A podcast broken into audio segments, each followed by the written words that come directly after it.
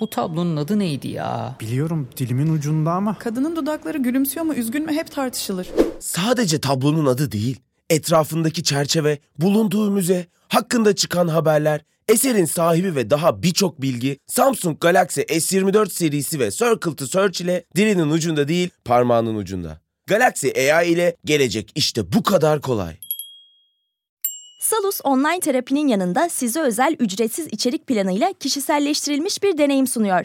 Siz de nefes ve farkındalık çalışmaları, meditasyonlar ve çeşitli egzersizlerden faydalanabilirsiniz.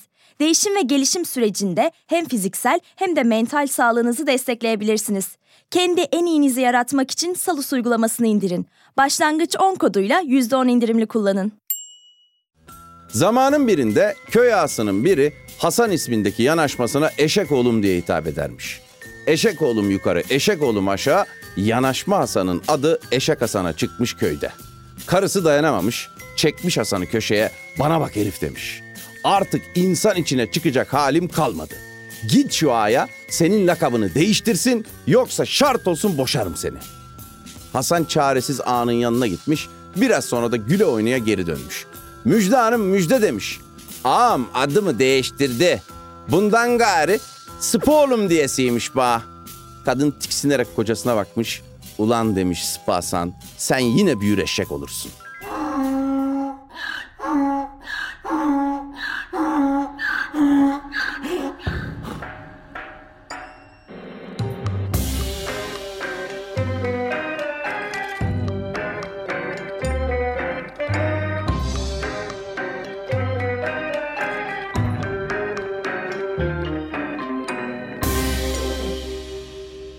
Hanımefendiler, beyefendiler, pek saygıdeğer, pek kıymetli kelimenin ham anlamıyla dinleyenleri.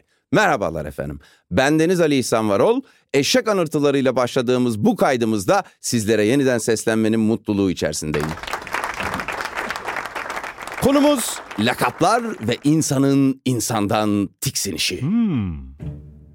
Aslına bakarsanız bu kaydın metnini yazarken lakaptan yola çıkıp liyakata ulaşmak istemiştim. Ad bilimin, onomolojinin üvey evladı olan lakapları hak edene verilen, hak ettiği gibi takılan isimler olarak taşıyacaktım huzurlarınıza. Başlığımız da lakaplar ve liyakat olacaktı. Anlattığım Eşek Hasan fıkrası da tam yerini bulacaktı ama kazın ayağı tam olarak öyle değilmiş. Arzum isteğim hem kendimi hem sizleri neşeli bir gezintiye çıkarmakken güzergahı edebiyata doğru kaydırıp biraz da farklı kaynakları eşeleyince gezinti döndü hafriyata. E ben denizde o toprağa kürüyecek bilek yok. Peki ne yaptım?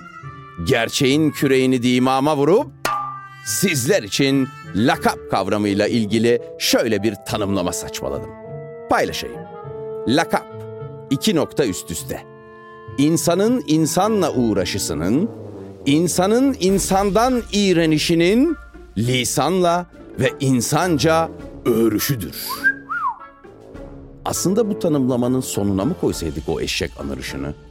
Ya da durun, şöyle bir şey kullanalım. Ulan kim o inek? Benim efendim. Ya memnun oldum. Neden inek diyorlar sana?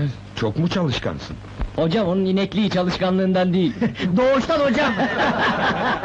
Aslında doğuştan değil, sonradan. Çünkü Rıfat Ilgaz'ın kitabındaki İnek Şaban gayet çalışkan bir öğrencidir. Yeşilçam karakteri kendine uydurmuş fakat lakabını ve adını değiştirmemiş. Zaten Yeşilçam'a bakarsanız her şey güllük gülistanlık. Turist Ömerler, Horoz Nuriler, Cilalı İbolar, babamızın rahmetli eniştesi gibiler. Lakaplarıyla parlayan ışıl ışıl karakterler onlar. Küçük de bir parantez açayım. Yeşilçam ve lakaplar demişken Natuk Baytan'ı anmadan olmaz. Gardırop Fuat, Marmara Kazım, Bombacı Mülayim, Otobüs Mehtap hepsi onun karakterleri. Natuk Baytan aynı zamanda Kemal Sunal'ı Şaban Cenderesi'nden çıkaran ve bizleri de Avana Kaplı ile Sakar Şakir'le Yedi Bela Hüsnü ile tanıştıran isimdir. Allah rahmet eylesin. Baytan ve diğer Yeşilçam dahilerinin armağanı olan bu lirik lakaplar hemen hepimizi büyülemiş. Yalnız bu büyünün etkisinde kalıp soyadı kanununa yan bakıp lakap ve unvanların kaldırılmasıyla bir gecede neşeli kimliklerimizi kaybettik gibi bir deliliğin içine de düşmemek lazım. Çünkü Yeşilçam alt kültürün lakap takma adetini kendine has bir estetik süzgecinden geçirmiştir. Gerçek her zamanki gibi çok daha kabadır. Bugün halk ağzında kullanılan lakaplarda, tahrir defterlerinde rastlanan çok daha eski lakaplarda maalesef insan onuruna yakışmayacak tarzda kişinin türlü nitelikleri veya eksiklikleri üzerinden aşağılama içeren, onu ötekileştiren, hedef gösteren rezil hakaretlerden ibarettir. İyi ki kaldırılmışlar. Hatta şunu bile söyleyebilirim. 26 Kasım 1934 tarihinde 2590 numaralı lakap ve unvanların kaldırılması hakkındaki kanunun kabulü aynı zamanda Allah'ın emirlerinden birinin de yerine getirilmesini sağlamıştır. Evet efendim. Şimdi bunu duyunca aranızdan ne diyor lan bu diyenler çıkabilir sayın dinleyenler. Ama benim kaynağım sağlam. Nedir kaynağım? Kur'an-ı Kerim. Hucurat suresinin 11. ayetinde şöyle yazar. Ey müminler! Kendi kendinizi ayıplamayın. Birbirinizi kötü lakaplarla çağırmayın. İmandan sonra fasıklık ne kötü bir isimdir. Fasık da ilahi emirlere itaatten ayrılıp asi olan mümin anlamında bir terim.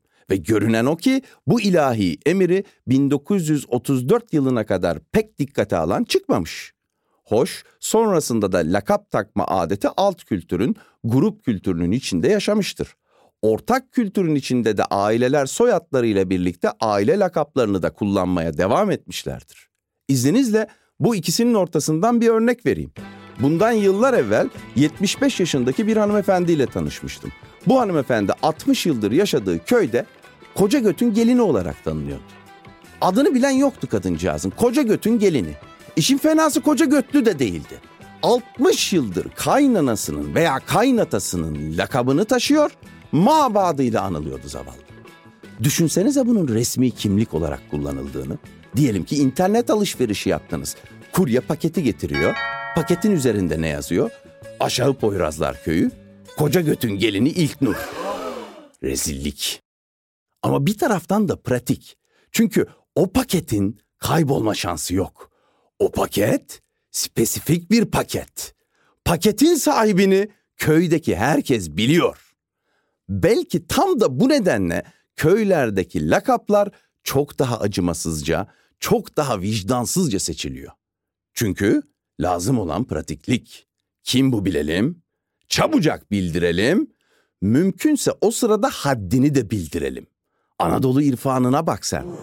Ama bu pratikliğin içerisinde önemli bir hadisede atlanmış. Ve lakap takılan kadar lakabı takan da ifşalanmış. Şöyle açıklayayım. Lakaplarla ilgili ortak bir algının oluşması yani lakabın tutması için lakabın takılacağı kişiyle ilgili sosyal, fiziksel, eylemsel veya psikolojik bir durumun var olması, yaşanması gerekir. Bu durum iki farklı toplulukta aynı şekilde var olsa, yaşansa bile takılan lakap, lakabı takan topluluğun kültür yapısına göre değişiklik gösterir. Yani lakabı taşıyan birey aynı zamanda grup kültürünün de taşıyıcısı durumuna gelir. Karışık oldu değil mi? Bir örnekle anlatayım. Mesela bir köyde, bir kasabada, bir mahallede makarnacı Aç Necmi diye biri yaşıyor olsun. Necmi taşıdığı bu lakapla sadece kendi makarnacı karakterini değil, aynı zamanda yaşadığı yerin aç kültür yapısını da ortaya koyar. Ulan sen makarnacı mısın lan sen? Makarna mı? Makarnacı mısın sen? Hatta aynı lakabın iki farklı toplulukta iki farklı anlamda kullanıldığı da oluyor. Konuya dair okuduğum araştırma yazıları ve makalelerde birçok farklı yörede kullanılmış ve belki halen kullanılan ilginç bir lakaba denk geldim. Tek taşak. Kilis'ten Kuşadası'na kadar birçok yerde kah kişi, kah aile lakabı olarak kullanılmış. Yani tek taşak sabri veya tek taşakların sabri gibi. Bu garip lakabı diğerlerinden ayıran özellikse bazı yörelerde gerçekten tek hüsyeli erkeklere takılıyor ama bazı yörelerde de çocukları tek yumurta ikizi olan babalar veya aileler için kullanılıyor. Birinde kişinin eksiğini ifşa eden kesif bir aşağılama var. Diğerinde ise mizah kılıfına sarılmış lüzumsuz bir dalga geçme isteği. Elbette lakapların tek işlevi aşağılamak, dalga geçmek değildir. Lakapların asıl işlevi tanıtmaktır. Bunu yüceltme ve küçültme şeklinde yaparlar da yüceltme lakabını kim kaybetmiş biz bulalım. Tarihe bakınız. Koskoca paşalara bile ne menem lakaplar takılmış. Tiryaki Hasan Paşa, boynu eğri Mehmet Paşa, tabanı yassı Mehmet Paşa, öküz Mehmet Paşa, kavanoz Mehmet Paşa, mezamorta yani yarısı ölü Hüseyin Paşa, tam cenaze meyyit Hasan Paşa, keçi boynuzu İbrahim Paşa, say sayabildiğin kadar. Değil paşa, değil sadrazam, padişah olsan bile kurtulamıyorsun lakap takanın eksik gedik arayışından. Bulur ve lafı gediğine oturtursa da ömrü billah kopmuyor. Hatta yüzyıllar geçse bile hatırlanıyor. 7-8 Hasan Paşa örneğinde olduğu gibi. Erlikten Maraşelliğe okur yazar olmadan yükselen, çırağın baskınını basanın beynine değnek indirerek geri bastıran, nevi şahsına münhasır bu karakter, asıl şöhretini Arapça 7 ve 8 rakamlarını yazıp bu sayıyı bir çizgiyle birleştirerek Hesan yaptığı imzası sayesinde kazanmıştır. Yani düşmanlarının onunla dalga geçmek için uydurdukları lakap Hasan Paşa'nın bugün bile birçok kişi tarafından hatırlanmasını sağlayan ön adı olmuştur. Demek ki neymiş? Yerini bulan lakap sahibini benzerlerinden ayıran, hatırlanır ve ismi anılır kılan müthiş bir araçmış. Doğru kullanılırsa eğer kişinin bilinirliğini tüm diğer adlardan daha net ortaya koyarmış. Zaten biraz kavram karmaşası içinde o diğer adlar. Namlar, unvanlar, sanlar, hitap adları, takma adlar, müstehar isimler, mahlazlar, rumuzlar, nickname'ler hepsi birbirine karışmış durumda ve hiçbiri lakapların yarattığı etkiyi yaratamıyor. Yeter ki doğru lakabı bulun sayın dinleyenler. Gerisi gelir bu hayatta. Bu konudaki en başarılı olan kişileri de söyleyeyim. Siyasetçilerimiz ve dolandırıcılarımız. İki grubun üyeleri de şaheser lakaplarla anılıyorlar. Doğal bir sonuç bu. Çünkü iki grubu birbirinden ayırabilmek çok kolay değil. Mesela Jet Fadıl. Biliyorsunuz kendisi eskiden milletvekiliydi. Bu özelliğiyle zamanın Sülün Osman'ından, bu zamanında Tosuncuğundan ayrı tutulması gerekir. Lakabıyla müsemma Jet Fadıl her ikisinden de daha hızlı, her ikisinden de daha süpersonik bir karakterdir. Elbette Türk siyaseti Fadıl'ın jetinden çok daha süpersonik lakaplar da gördü. Bence zirvede olanı peygamberlik mesleğiyle de taçlanmış Çoban Sülü'nün yani Süleyman Demirel'in babasıdır. Süleyman başbakan. Baba. Başbakan. Bugünkü reisin etkisi de malum ama baba tartışılmaz en baba lakaptır desem başım ağrımaz herhalde. Yani inşallah. Sonra Ecevit'in Karaoğlan'ı var. Erbakan'ın hocası Mücahit'i, Türkeş'in başbuğu, hatta Özal'ın tontonu bile zamanında geçer akçe olmuş, bugün de halen hatırlanan lakaplardır. Siyasetçilerimizin bu denli fiyakalı lakaplarla anılmasını sağlayan şey ise satışın, pazarlamanın bir numaralı kuralında gizli. İyiler öne, çürükler arkaya formülü. Başka lakapları da vardı bahsi geçen siyasetçilerimizin ama o lakapları bertaraf ettiler. Mesela Turgut Özal'ın kardeşiyle birlikte paylaştığı bir Takunyalı lakabı vardı ki o artık pek hatırlanmıyor. Keza yine Özal'a takılan Çankaya'nın şişmanı lakabı da Tonton kadar tutmamıştır. Tonton'un tutmamasına imkan yoktu zaten. O zamanlar televizyonlarda Tontonlar diye bir çizgi film yayınlanıyordu. Hop hop hop değiş tonton diyerek türlü şekillere giren toparlak tuhaf yaratıklardı bunlar ve çok seviliyorlardı. Sihirli sözleri hop hop değiş tontonda sanki ANAP dönemindeki liberalizasyon politikalarının sloganı gibiydi. Yani Turgut Özal'a tonton denmesi kaçınılmazdı efendim. Özal da bu durumu lehine çevirdi. O dönem televizyondan gelen lakapların popüler olduğu dönem. Neredeyse her köyde, her mahallede bir ceyar var. Biraz esmer olana kunta kinte diyorlar. Pardösü giyen Kolombo oluyor.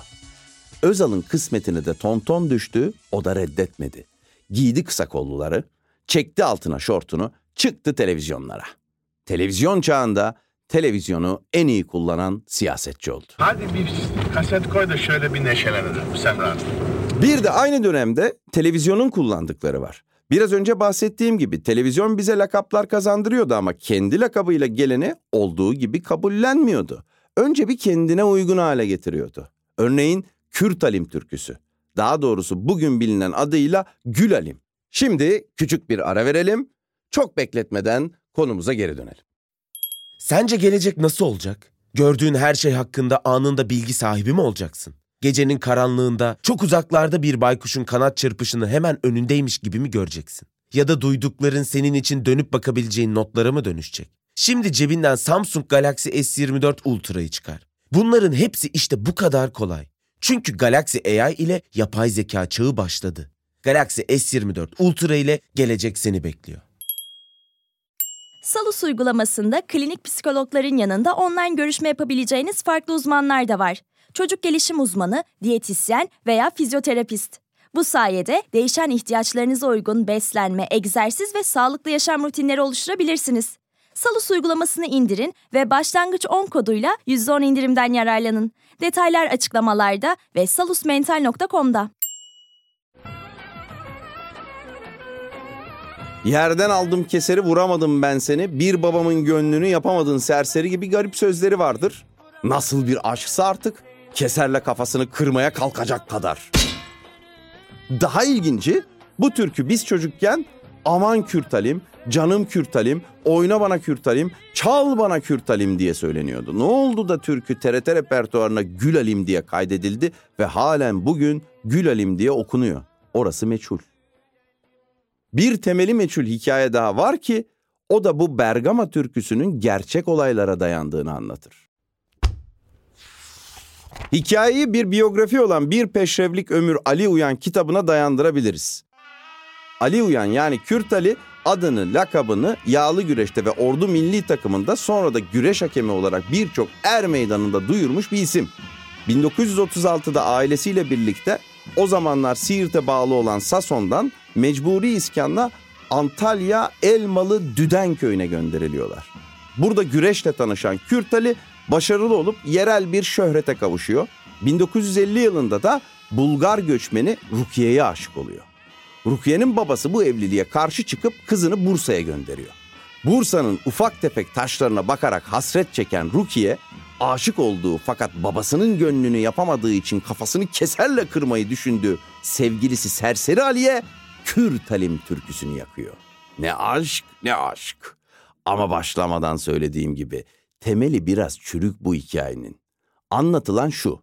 Rukiye'nin babası Göçmen Hoca iki yıl sonra tekrar Elmalı'ya taşınır.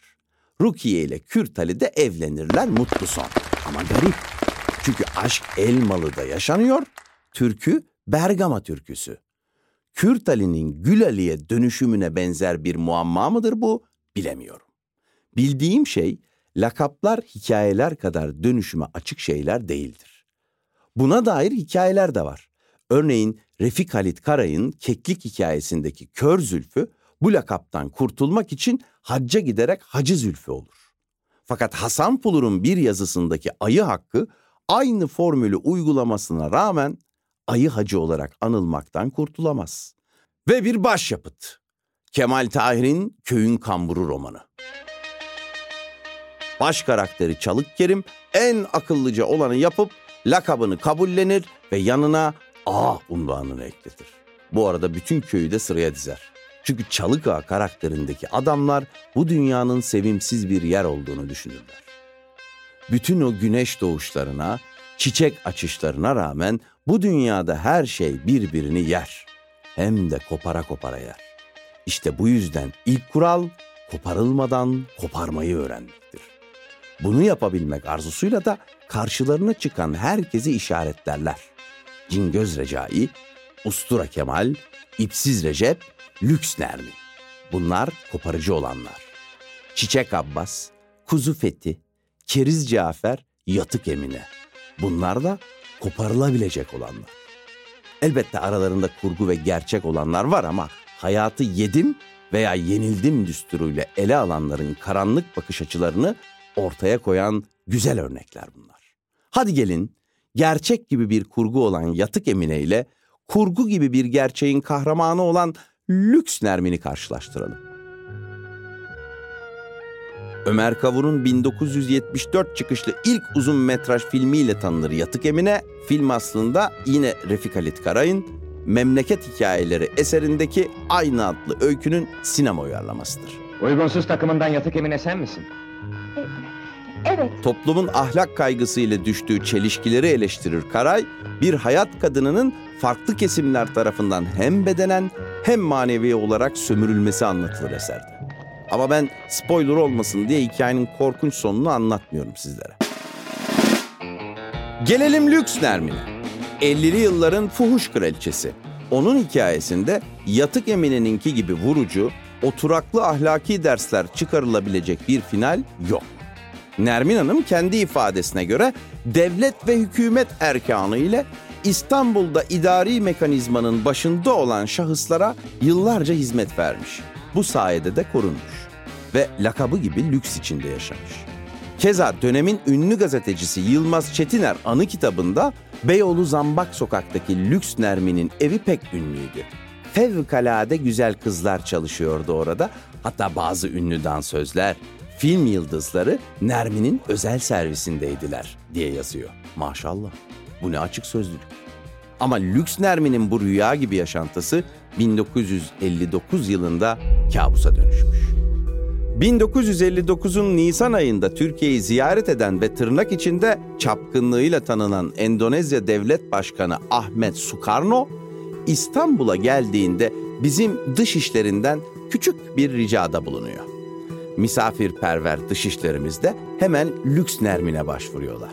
Sonuç, Sukarno 28 Nisan 1959'un gecesini Yıldız Şale Köşkü'nde Lüks Nermin'in kadrosundan Nil adlı bir hanımefendiyle geçiriyor.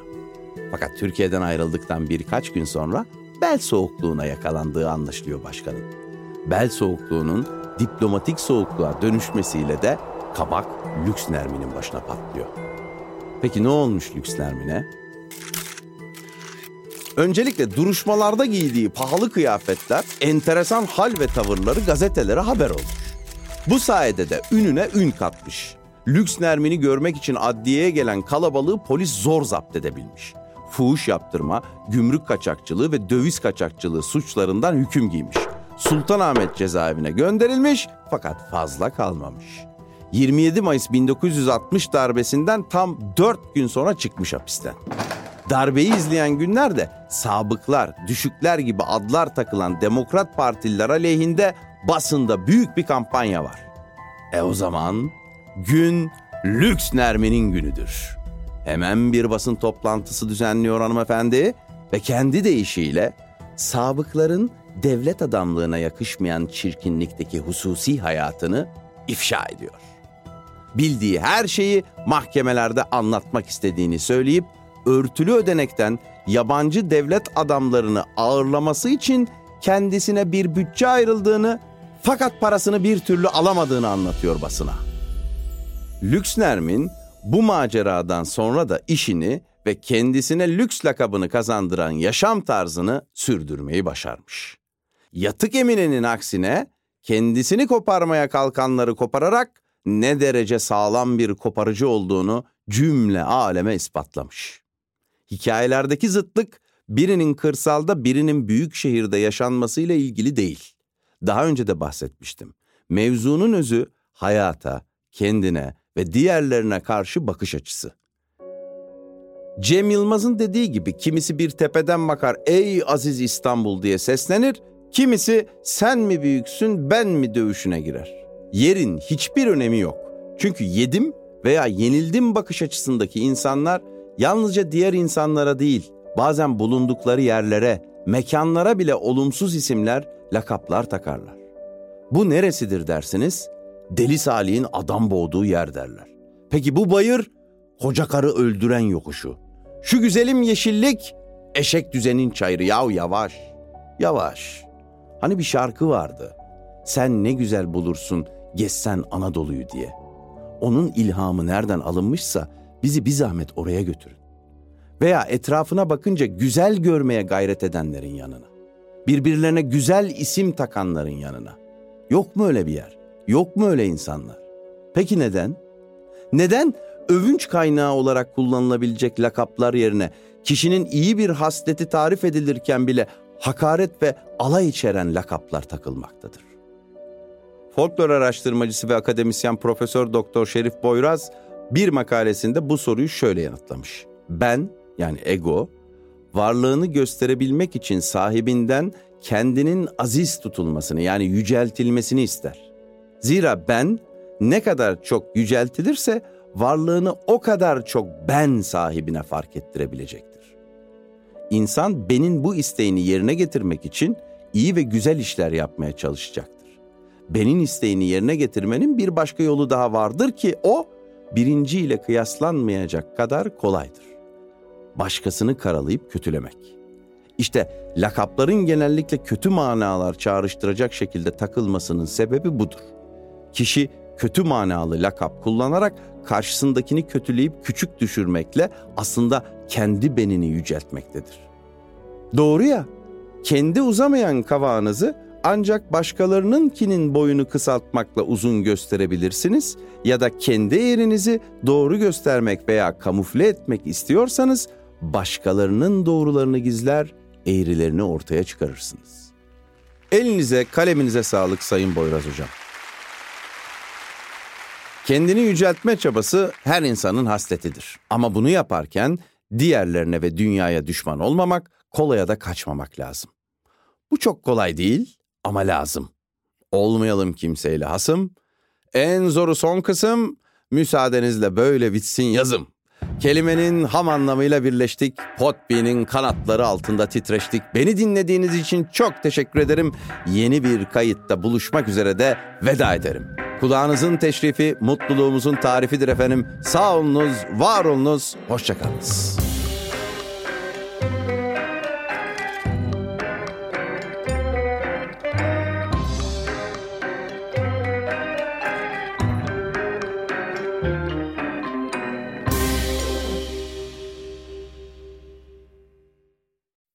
Boğa ve Venüs arasında 120 derece üçgen açılarla desteklenecek. Yeni ay ve devam eden süreçlerde tutumlarımız önem kazanacak. Özetle pozitif olun.